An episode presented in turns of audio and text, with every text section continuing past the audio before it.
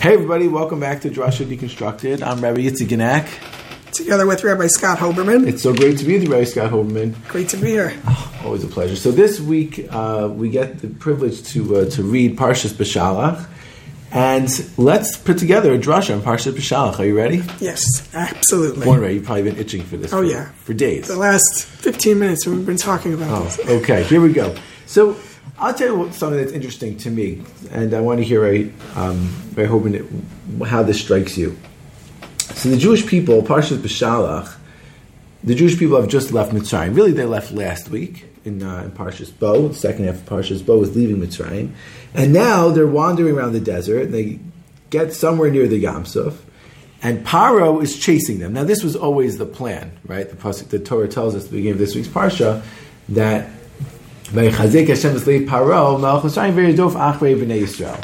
That he wanted, he made Paro chase after the Jewish people. Right, it was Hashem's plan. It wasn't our plan, though. We didn't have that. Yeah, the Jewish people didn't choose Nobody that. told us that. The Jewish, right? The Jewish people would have preferred that Paro not chase after them. That's a great point, Like putting yourself in their shoes. Like that's not what they have in mind right now. right? It's like, Sometimes, we're going to Israel. right? That's what they thought, right? When you go on uh, your nefesh b'nefesh flight, you don't expect there to be turbulence or anything else on the way. Um, so the same thing is true. The Jewish people are, are leaving Mitzrayim, and all of a sudden they see or they're told that Paro is going to chase after them. So in Perek Yud Daled Pasuk Yud, it says Uparo Hikriv, Paro is coming after the Jewish people. They all of a sudden they look up and Paro finally is there. And they're really scared. Vayitzaku b'nei Yisrael Hashem, and the Jewish people called out to Hashem. Okay, Okay. so this is the part that that, that I want to think about. It's the word vayitzaku, and they called out. So what did they call out to Hashem? So if you look at the next pasuk, it doesn't say, but if you look at the next pasuk, it says, "Vayomru al Moshe hamabliin kvarim b'Mitzrayim lakachtan lemus b'amidbar." He said, "Is because there weren't enough graves in Mitzrayim. It's more efficient. You know, like the the, the cemeteries. Are, none of the cemeteries in the five. Like not in Manhattan. They're all far out. So there weren't enough graves in Mitzrayim that you had to take us to the desert to die. You should have just left us in uh, in Mitzrayim." So that's what they said to Moshe. But it's not clear how this connects to what they said to Hashem. Yisrael el Hashem.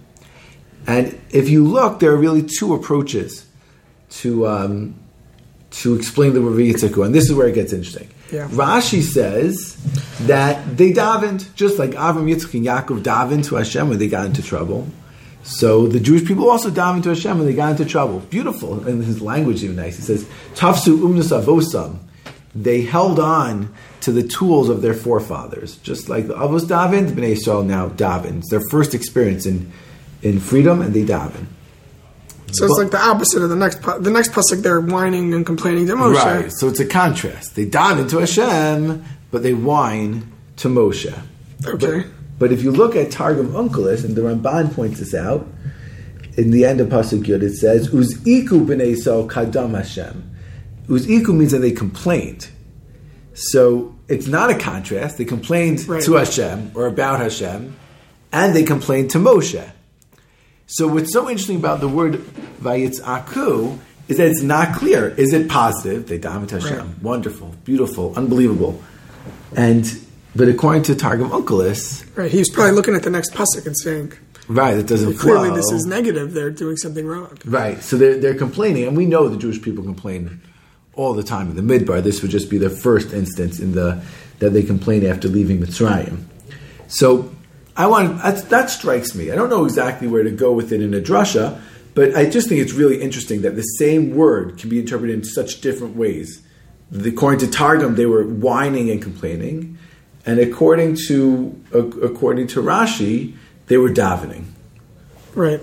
It's also interesting, like just like what is what does it mean to whine and complain to Hashem? Like that act is very similar to davening. Yeah. What do you, what do you mean by Like that? you're you're if you're in distress, you're someone's chasing after you.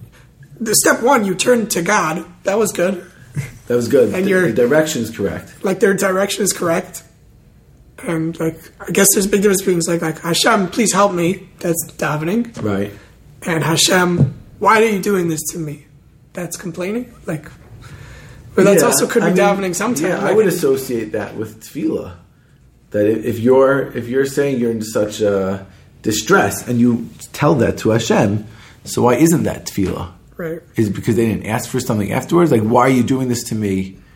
Help me. Is that the issue? Right. I guess like the next pasuk, like what they're saying to Moshe is clearly not a tefillah. They're being sarcastic, saying there's nowhere for us to die in Egypt that you had to kill us over This here. is your fault. This was your so mistake. that doesn't You're sound like tefillah. If you're saying that to Hashem, that doesn't sound like a tefillah. Uh huh. I mean, Rabbi Hoberman, you are an excellent pastoral rabbi and, uh, and counselor. If somebody said to you, they say, you know, I feel so bad that, you know, suddenly I'm going through this trouble and I, I say to Hashem and I say, Hashem, why are you doing this to me? What would you tell them if they said, I feel guilty about that? What would you tell them? Well, I remember when we were we had a Shabbos afternoon shiur at the RJC. We were learning brachos. Maybe, maybe they're near that now with with Chana when she was davening to Hashem to have children. Yeah, A lot of her tefillos are like very harsh. they're cutting. yeah. So what? So what do you think about that?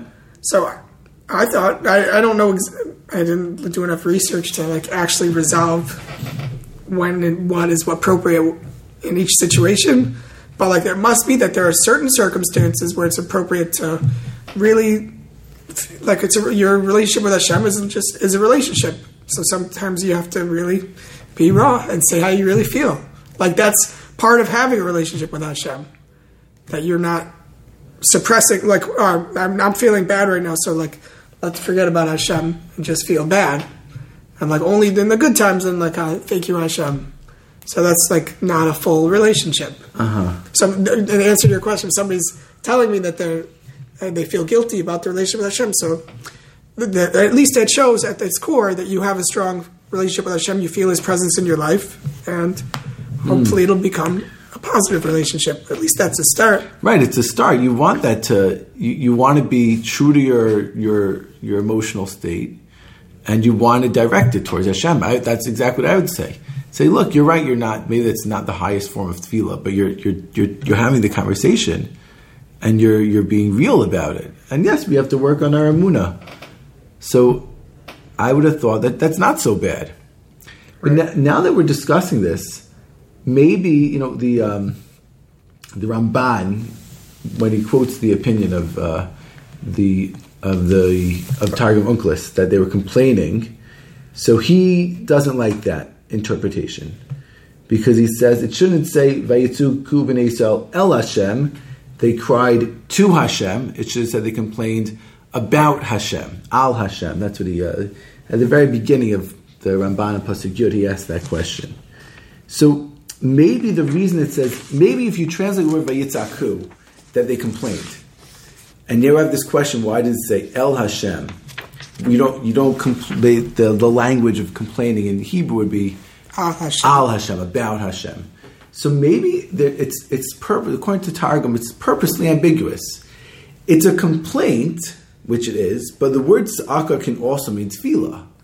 So maybe that's what Targum meant. Targum meant it's this ambiguous, somewhat prayer, somewhat complaint, and it's directed towards Hashem. And maybe the Jewish people themselves didn't know exactly what to expect, and they were just like responding. And they, oh, you know, now we're the chosen people. Now we went out of Egypt. We know that whenever we go into, we get into trouble, we're going to turn to Hashem.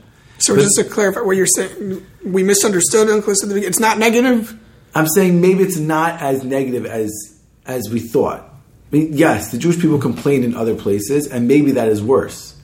But when you complain to Hashem about Himself, about Him, about something that Hashem is doing to you, so that is part of a tefillah. It's at least the beginning of a tefillah, and Right. maybe they still need to add the rest of it.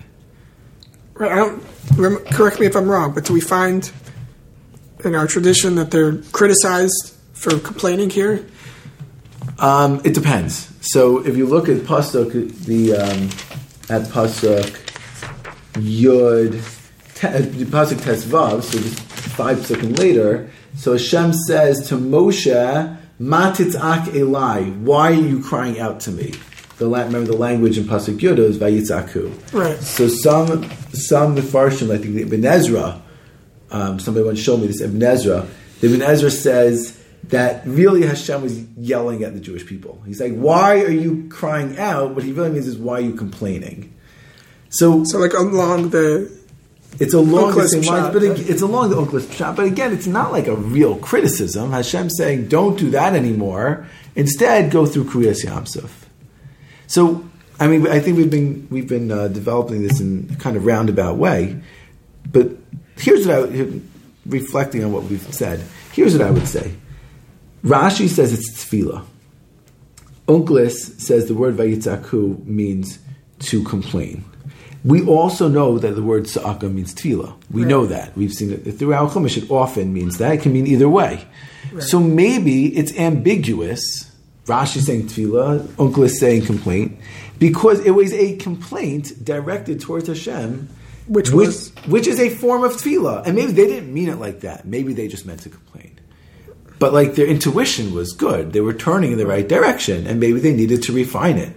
Like there's an overlap between a complaint and a tefillah. Yes. Like maybe there are complaints that are objective. You are complaints. thinking of a Zen diagram. Yeah, I'm- oh, I'm we're all showing you with my that hands Zen right now. diagram. I love Zen diagrams. Yeah, continue. So like there's an overlap. Like it's a certain type of complaint which. And it's already a tefillah now. Not it's a still Zen a complaint. diagram, a Ven- Venn I don't want to correct you on the air. Oh, yeah. okay. Our listeners know that uh, I love Venn diagrams also. exactly. Yeah, I continue. So, like that's what this is. You're saying Rashi's and right. it's purposely ambiguous. This is something that my, my Rebbe, Rabbi Chaim Angel, used to talk about. Things that are purposely left ambiguous in order to include both sides of the interpretation. So for the Jewish people, that was that was okay. Or it was a it was a first step. Vayitzaku bnei bnei Hashem, they cried out in complaint and tefillah to Hashem. And over time, we have to perfect this.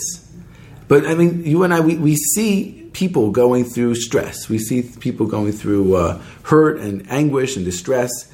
And we, we know that, what, that when they turn to Hashem, it's not always going to be a perfect right. um, tefillah, but it's going to be a real experience. Right? Right. And, and I think that's a really valuable first step. Yes, I mean, some people you just read the words in the siddur and it has no meaning to you, and all Right. the feelings you really have are not being related to Hashem. Right. So you're saying that the Vayitzak el Hashem is those of us who are able to connect to Hashem in that way, and we should Right. all we all strive to. Right. That like you really feel that you really feel this passion towards Hashem, Right. Which sometimes is not hundred percent a beautiful tefillah like Avram Yitzchak and Yaakov, but also becomes Right. You know, it reminds me of John Gottman's research. You know, John Gottman's research. Gadol. So John Gottman um, famously did research on couples who fight, and what they found, what he and his wife found, was that couples that don't fight at all yeah. have um, very poor marriages. Yeah, Which like you understand, like they're, they're right. It's like a parallel type of life. Couples that fight too much, that's also um, not healthy. Right. But he says there has to be a ratio of fighting and not fighting. You know his famous ratio? Nine to one. He changed it over time. I think he started with five to one, and then he made it seven to one. Either way, the point is that that the that that fighting is healthy. He says, however, one of the things he says it says it has to be a healthy type of fight, meaning where you're turning to the other person. He says if it's a fight where you turn away from the other person, like after the fight you just never you decide you're never going to make up, so then that's an unhealthy fight. But if you're fighting with each other, he said, and it's a and it's within the proper five five to one or nine to one ratio, um, so then that's a very healthy type of dynamic. The word here is dynamic. So the Jewish people in, within their tefillah kind of had that. Yes, we believe that we believe Hashem took us out. We understand Hashem can save us, and we're also very scared. V'yitz'aku, and they cried out. How did they cry out? Was it a complaint? Was it tefillah? I would suggest maybe that it was it, both. it was both. It was both, and and and and that may have been proper over here. You know, the Ramban also says that it was both, but not on this word. He thinks that This pasuk were- the next that. Bnei Yisrael did both. Some people did it like this, and some people did it like that. Some, I mean, people some of them some screamed out to. Hashem they're davening, and some people screamed to Moshe, "Hami and Kverim b'Mitzrayim." They're whining and complaining. Right, right. So, so I think that that type You're of saying without creating two groups. One within group one of people group, had within these each heart, within and- each person's heart. It was levav, two vases, two approaches. Um, so I think that, that maybe that's what it means. So you know, if, if we're we're just going to give the components of a drasha before actually, we, we're not, we don't have to to deliver it right, right now.